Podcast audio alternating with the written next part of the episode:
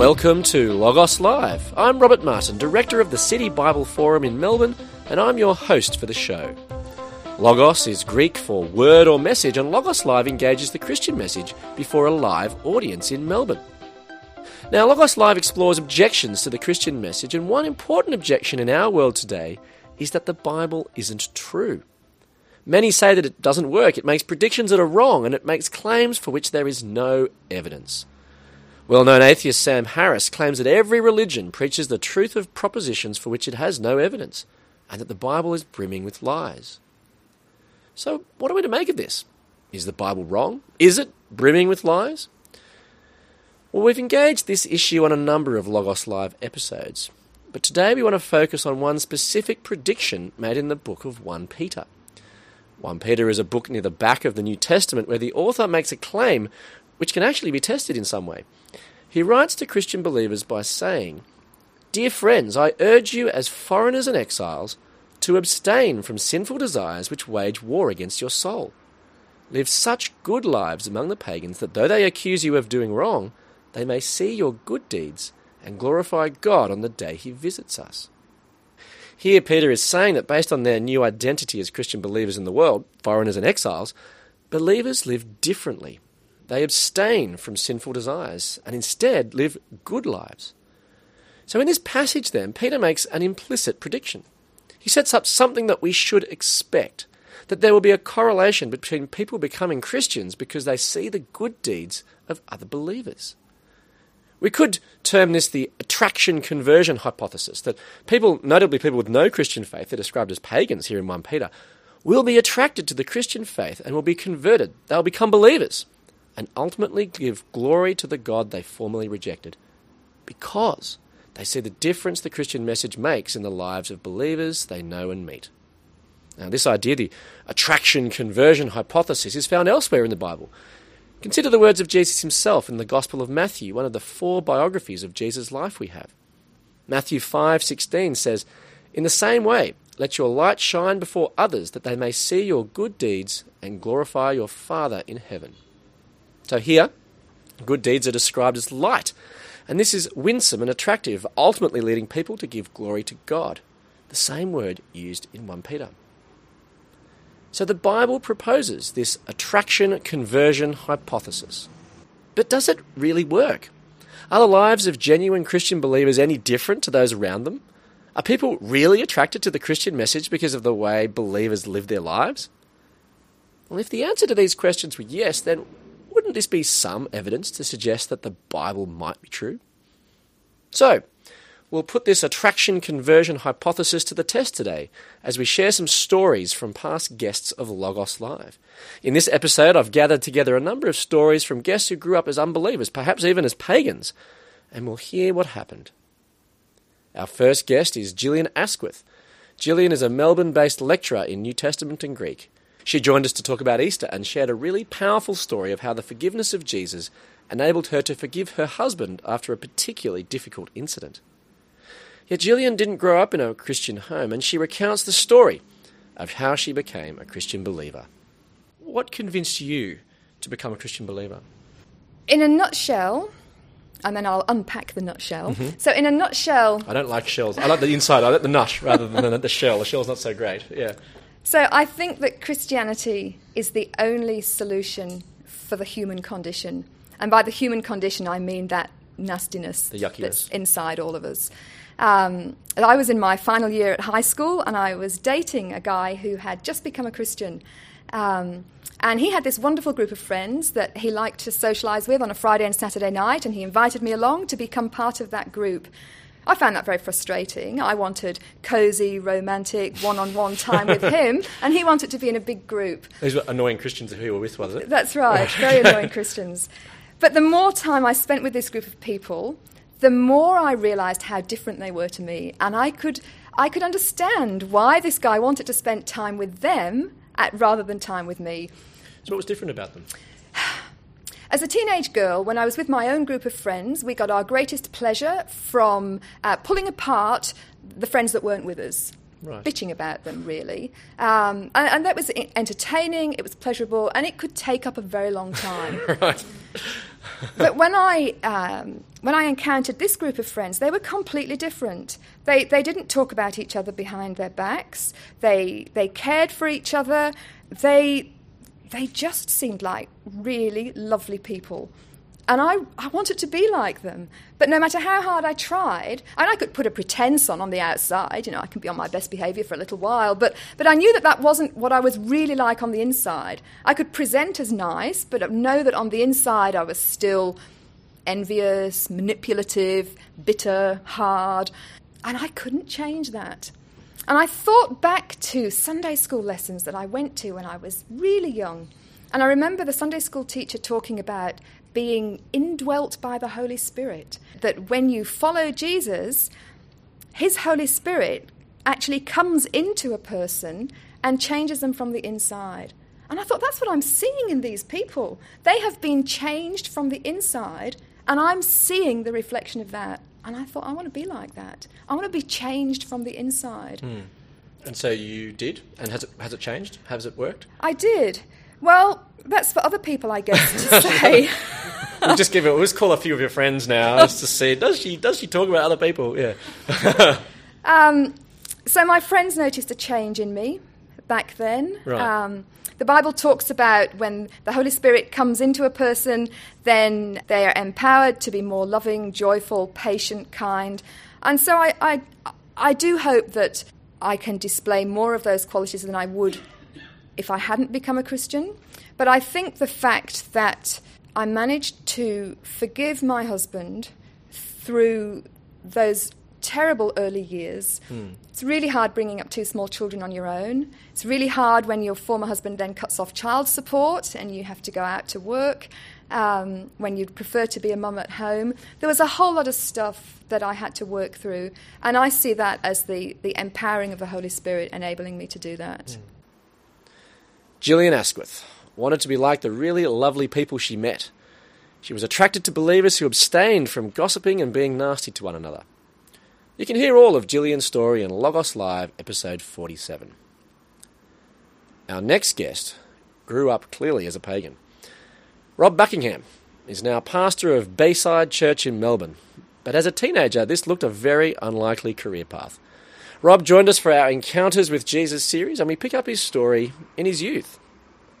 So now, in your youth, you, you were a self-professed atheist. Yes. Was that how you felt about Jesus? Yeah, very much so. I, I thought that, uh, well, I didn't believe in God at all, mm-hmm. and uh, I didn't believe in Jesus. He may have been a historical figure. I wasn't really sure. Mm-hmm. Uh, but yes, very highly skeptical. But you were spiritual, though. Yes, and I've called myself a spiritual atheist uh, as I look back uh, through those uh, years. Um, so an atheist, so didn't believe in God, but was very open to spiritual things. Mm-hmm. So what sort of spiritual things were you exploring or involved in? I mean, Lot, being a spiritual of, atheist, some would say that's a, almost a contradiction. Yeah, uh, not believing in God, but being very aware of the spirit world, and so mm. very into um, astrology, uh, astral projection, uh, all of that, all of that kind of thing. Um, very aware that there is a spiritual dimension to life, mm-hmm. but when it came to the Christian God, no, thank you. Nothing at all. No, no. So you're a pastor of the church now. As a 15 year old, did you ever think that you would be a pastor of a church? Never. And in fact, if someone had suggested that, they would have heard uh, a response with some very choice words. Right, very colourful language, yes, perhaps. Right, extremely. Yeah, right, okay. So, what happened? What changed? Uh, when I was uh, well, I finished. I finished um, high school in Perth, and uh, as I said before, I always wanted to be a radio announcer. So I did radio school at Mount Lawley Technical College in, mm-hmm. in Perth, in WA. And then at the end of that, I got a job in radio. My first radio job was in Geraldton in Western mm-hmm. Australia. And uh, in my seventh month there, a mate of mine had come over from Melbourne, and uh, he was hitchhiking around Australia. So he chatted with me, and he said, "Well, why don't you come hitchhiking with me?" And I decided I would do that. So I quit my job in radio, bought a backpack, and Peter and I went hitchhiking up the west coast and all around. So for several months. Um, he travelled on his own after a while. I stayed in Darwin and worked and got some money together, and then I started to travel on my own. And uh, in, in, the beginning of um, uh, November 1977. I was picked up by a truckie in northern New South Wales, and uh, as soon as I got into his truck, he told me that he was a born again Christian, and you can imagine how that went down with me. But I needed a lift to Sydney, so uh, off we went in his brand new Kenworth truck, and about two hours later, we were involved in a head on collision with another truck. The two guys in the other truck both died. And when I got out of hospital, um, I went and lived with this truckie and his wife and family in Sydney, and uh, while I was recovering from from my injuries, and so it was during that time I just saw genuine Christianity in action. Mm. Mm. And after about six weeks living with them, I asked them one Sunday night if I could go to church with them. And, what do you think uh, they felt? I'm sure they were leaping up and down on the inside, uh, but they were very calm. They said, sure, if you'd like to come, you're most welcome. And so I went along and I just saw in the very small congregation, probably 20, 25 people, but I saw the same reality that I saw in this family. And it was something that was highly attractive. Mm. It wasn't so much what they said as the way they lived. Mm. And very much thinking I would like what they've got. Mm. So that was the beginning of my journey. I decided to believe in God. I accepted Jesus as my saviour at that point, and then I walked away for two years. And when I was 21, my faith really started to get grounded. So, what convinced you, or what uh, pushed you to ground that faith in that sort of recommitment phase? Walking away and trying everything I had wanted to try. Uh, and when I talk about that, I'm talking about different religions, drugs, you name it. I went through the whole gamut of exploration for about two years, uh, which ended with a suicide attempt uh, because I was so depressed. Mm. And then my best mate became a Christian and started to talk to me about Jesus. And uh, I said, Yeah, actually, I, I know about that. And it was just a kind of a decision on the inside at that point mm. to say, yeah, I, I, really want to live as a Christian. Mm. So even though you were an atheist, when you saw these people that you met and you saw genuine Christianity, they had something that you wanted, you felt that there was something missing? For me, I think it was connecting the dots, believing in a spiritual aspect to life, never seeing that in the Christian church. In fact, if I made a list of the things that I was looking for um, it, to find fulfillment or looking at to find fulfillment, I wouldn't have even put Christianity or Jesus on that list. Mm. But when I met these people, that changed my mind. So, what was it then about Jesus that convinced you to change your mind? again, I think it was what I saw in, in these people. Mm. And I thought, wow, you know, they talked about God as a real being. Mm. And I'd never heard that before. And the way that they, they talked about God was in a way that he wasn't up there somewhere, but he was very much a part of their lives and, and wanted to interact in a very real way mm. with people. And I just, I just found that highly attractive. I thought, wow, if, they, if this is real, I want to experience this. Mm. Rob saw what he describes as genuine Christianity in action. He saw real Christian faith and he wanted it. The lives of the believers he encountered were attractive to him. You can hear the rest of Rob's story in Logos Live, episode 38. Now, John Hudson also grew up effectively as a pagan and led a fairly rebellious life as a teenager. At the time of our interview, John was pastor of Melbourne Evangelical Church, and he shares his story. John, today you're the pastor of Melbourne, or the lead pastor of Melbourne Evangelical Church. But it would be fair to say that when you were growing up in high school, if someone were to ask you, what are you going to do when you grow up? Being the pastor of a church was probably not high on the list at all, or not mm. on the list even at all? No, not on the list at all. Uh, so I went to Melbourne High, and during that time, I uh, fell into a fairly bad crowd, got into drugs and drug dealing at one point. Uh, after that, I went to university and uh, I was really struck by uh, the Christians that I met there uh, through the Christian Union. And so I kept coming along. They, they seemed much more other person centered than other people that I knew and had spoken to. These people seemed different. What sort of things did they do that made you see them as being different? Yeah, they, they seemed to do things that weren't in their interests at all, but only for the interests of others. So they, they chased me up, they followed me up, they asked me if, I, if they could help me with things when it, it really didn't help them, it didn't suit them, it, they kind of went out of their way.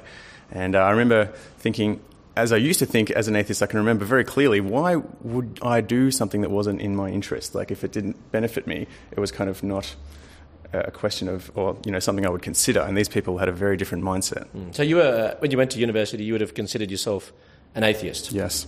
Yeah. So was there a reason for that? Like, what was what your what was your rationale? Well, I guess uh, if there was a God, he was kind of like a vending machine. You know, if there was a God, his job was to serve us, not not us to serve him. I could kind of treat him like a credit card. Uh, yeah, I hadn't really heard any different, and I just kind of assumed that was the case. Mm-hmm. But then you met these Christians, these pesky Christians, yeah. at university, and yeah. had you met Christians before that? Uh, not really, no. I'd, I'd met a few nominal Catholics. Um, but that was about it. Mm-hmm.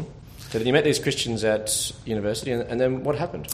Yeah, and so I kept coming along, and uh, they invited me to their mid-year camp, which they called Summit. And uh, on the camp, there was talks on the book of Leviticus, of all things, which persuaded me, uh, if there is a God, that you've got to come to Him on His terms, not your own. I can't just decide what God is like and kind of, okay, now you can be my credit card or vending machine or whatever, but you've got to come to God on His terms, and so I did. Wow, and so what happened after that? Yeah. Yep, so then I. Uh, you weren't an atheist any longer, I assume? No, no, so I became a Christian on the 11th of July 2001 and uh, kept coming along to the Christian Union, got involved in the church. Uh, those kind of things. Uh, read the, the Bible, uh, had lots and lots of questions, and so uh, asked questions, got answers, read lots of, of books as well. The other person centeredness of believers was a major factor in challenging John's atheism. Now, John Hudson's been a guest in a couple of Logos Live episodes, and you can hear more of his story in Logos Live episode 4. One of the early Logos Live episodes we recorded featured New Testament scholar Mike Bird.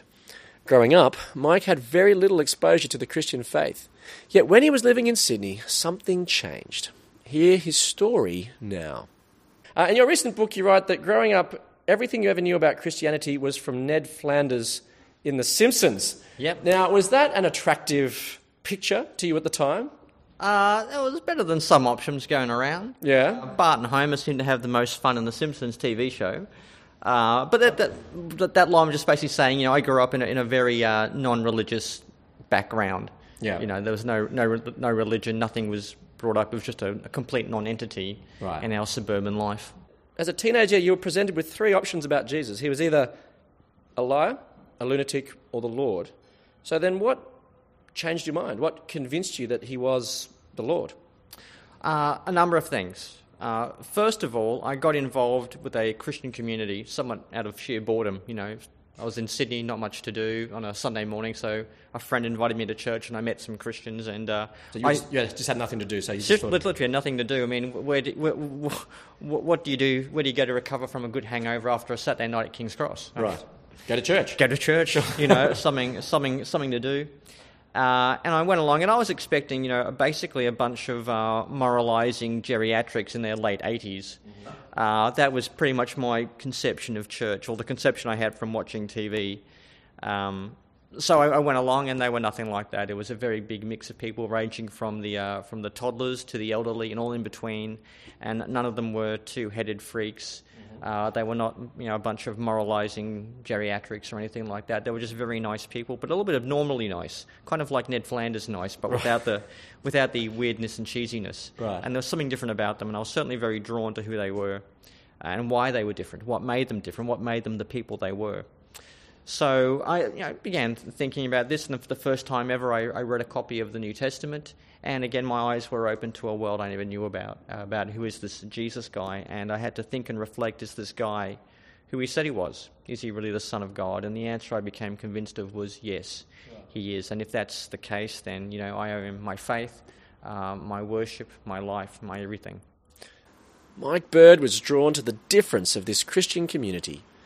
Mike's Logos Live episode was the second Logos Live episode we ever aired, and you can hear it at logoslive.org. Our final story comes from former supermodel Tracy Trinita. She grew up in Indonesia and entered a modelling competition and won. She was offered a modelling contract in New York and went on to become Indonesia's first supermodel, modelling all around the world. She was rich, famous, and successful. Yet she felt empty, and she began a spiritual quest to find the truth. And we pick up Tracy's story as she was offered a new job and meets someone whose friendship changed Tracy's life my agency asked me if I would like to move to Paris, and I moved to Paris. But it's so interesting because Paris, from modeling's perspective, was amazing. I got amazing job, meeting lots of amazing people. But there's one friendship that really, really got used to change my life. Uh, this girl, she studied at Sorbonne University, and she asked me to go to church, and I'm like, no, because Sunday is my sleeping time. I only wake up when I'm hungry. It's normally around two o'clock, three o'clock in the afternoon. You have an apple. Yeah. yeah. no, I'm the lucky one. The skinny okay, one. I'm right, kidding. yeah. I'm kidding. Okay. And then and then what happened is that she insists I should come to church. I did because I just want her to stop asking.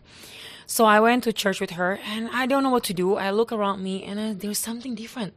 I see a glow in people's face. The glow is not because there is lighting. The glow is not because of makeup glitter or they look amazing. No, they look simple, yet they're so happy. And I want to know why they're so happy. And that was the first curious questions that came up in my heart. It's like, why they're happy. I want to know why they're happy. I want to be happy like them. Mm-hmm. They're simple but happy. So what happened after that? So I said like, is it possible because they know Jesus? Is it possible because they're Christian? But at the same time, there's something within me say like, no, Tracy, do not easily believe in religion. You have to do your homework. You have to investigate everything and you have to get the answer mm-hmm. that really makes sense in your mind and touch your heart. So I did. So I said like, okay, there's six belief systems that I really like. I want to dig in more. I want to ask them the same questions and I want them to answer every question, the same questions and I want to see the answer. Mm-hmm. So I asked the question like, why God create human being? Who is God? What God looks like, or and then like, what's the purpose of existence of humankind? Why there's suffering in the world? And one of the most profound questions I asked also, where do we go when we die? Mm-hmm. To my surprise, all belief system doesn't talk about the same God because their description of God is different. The description of even the purpose of humankind is different. And the most profound one is destiny all these six religions explain about destiny differently, as if they talk about these different things about God and different ending. But one thing that's so profound is the answer that Christian faith gave me that really touched my heart. What was that? And makes sense in my mind. That we are wrong. We done lots of wrong things, even without we realize that. We hurt people. We live in a broken world. And that's really makes sense because like, yeah, I see that. I mean, that's true, gitu. Even though I denied that I'm actually a bad person, but I've done many bad things. And second is that God not just leave us like that, but God comes to the world in Jesus and he lived a perfect life, healing, rising people from death, and lots of other miracles. And he is the one who we spoke to the unwanted in the society. And he is just amazing person. It's so funny. I have so much opinion about Jesus Christ before I read the Bible, before I really study about him. When I read the Bible, when I study about him, he's so different. Mm-hmm. He's the most amazing person on earth. And then the most beautiful one as well is that God promised that he's the way, the true, and the life and no one comes to the Father, to heaven, except through Jesus. And he also says that if you believe in me, you'll be with me in paradise. And for me, there's the only promise that God come to the world to save us. Other faith is about us reaching out to God, mm. but this is the only time that God reaching out to us. And for mm. me, a bit too good to be true at that time, but it's the most beautiful love story. It's the most beautiful God reaching out to humankind who will never find him and ask for help. Jesus said once to his disciples in Matthew 5:16, he says, "In the same way, let your light shine before others, that they may see your good deeds and glorify your Father in heaven." So what does that passage mean to you, Tracy? Before I became a believer, I read that passage and I realized like the people who really devoted themselves to Jesus, who really repent before him, who really live a new life in him, they're glowing, their face radiant, they have a new lifestyle, a new motive, and they're selfless, you know, they're not selfish. They're just kind. They do lots of impactful things to the point that I look at them and I realize like, why you're so nice? Why you so generous? Why are you constantly helping others? Why? And then they say like, because we want to glorify God. So I suppose just on that, the, yeah. so this light shining before others, you saw that in the glow that you saw in these people. The face glow and also their behavior. They're mm-hmm. so generous. They're so different. I never seen this kind of people in modeling world. They and now as a believer?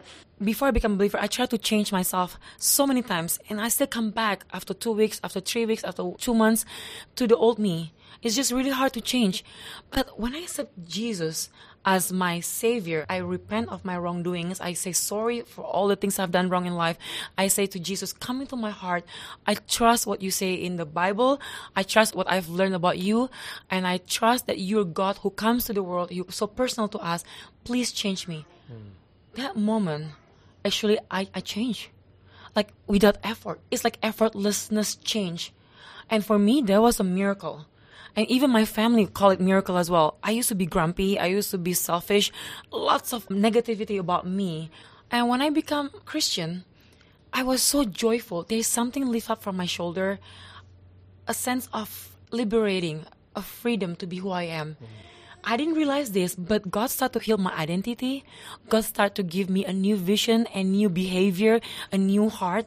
And I look at models not as my competitions. I just like, if I can help you, please, if you can get the job, please do. Like, I, I just, I just changed. Mm. And I, I, I, didn't realize of my change until my friend said to me, Tracy, there's something different about you. And I'm like, what, what my hair? You know, like, what? And then I said, no, you're nicer. You're so happy. And I was like, wow Jesus is not only is real because of people's story, but it becomes so personal and real because I change mm. without even try to change, mm. just by accepting Him and let the grand design of the universe fix me. People were different. They had a glow, like the light that Jesus mentions in the Gospel of Matthew, and this led to a dramatic change in Tracy's life. You can hear the rest of Tracy's story in Logos Live, episode 53 a really terrific story of transformation. So, we've heard five different stories from five very different people, and there seems to be a trend that people from unbelieving backgrounds were struck by the difference that Jesus made in the lives of the believers they encountered. Hence, there may indeed be some support for the attraction conversion hypothesis. What Peter predicted 2,000 years ago, that pagans will be attracted to the Christian message because of the distinctive behaviour of believers, still happens today. Now, these people didn't become Christians simply because they were attracted to the transformed behaviour of its adherents, but it was the crucial step for them to at least consider that the Christian message had something to say and that the Bible might be true after all. Let me leave you with the Logos for the day, which is the exhortation to believers to live this attractive life from 1 Peter 2:12. Live such good lives among the pagans that though they accuse you of doing wrong, they may see your good deeds and glorify God on the day He visits us. I look forward to you joining us next time for Logos Live. Logos Live is recorded before a live audience in the CBD of Melbourne over lunchtime every second Wednesday. You can be part of the audience. Just check out logoslive.org or citybibleforum.org slash Melbourne for the recording schedule. You're welcome to turn up or continue to tune in whenever Logos Live is broadcast or podcast. I look forward to you joining us next time Logos Live.